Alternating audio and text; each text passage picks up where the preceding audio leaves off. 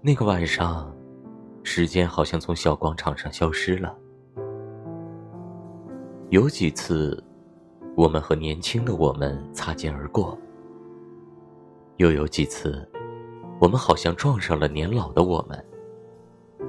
我们一直牵着手跳着舞，好像看到了我们再也无法抵达的一辈子。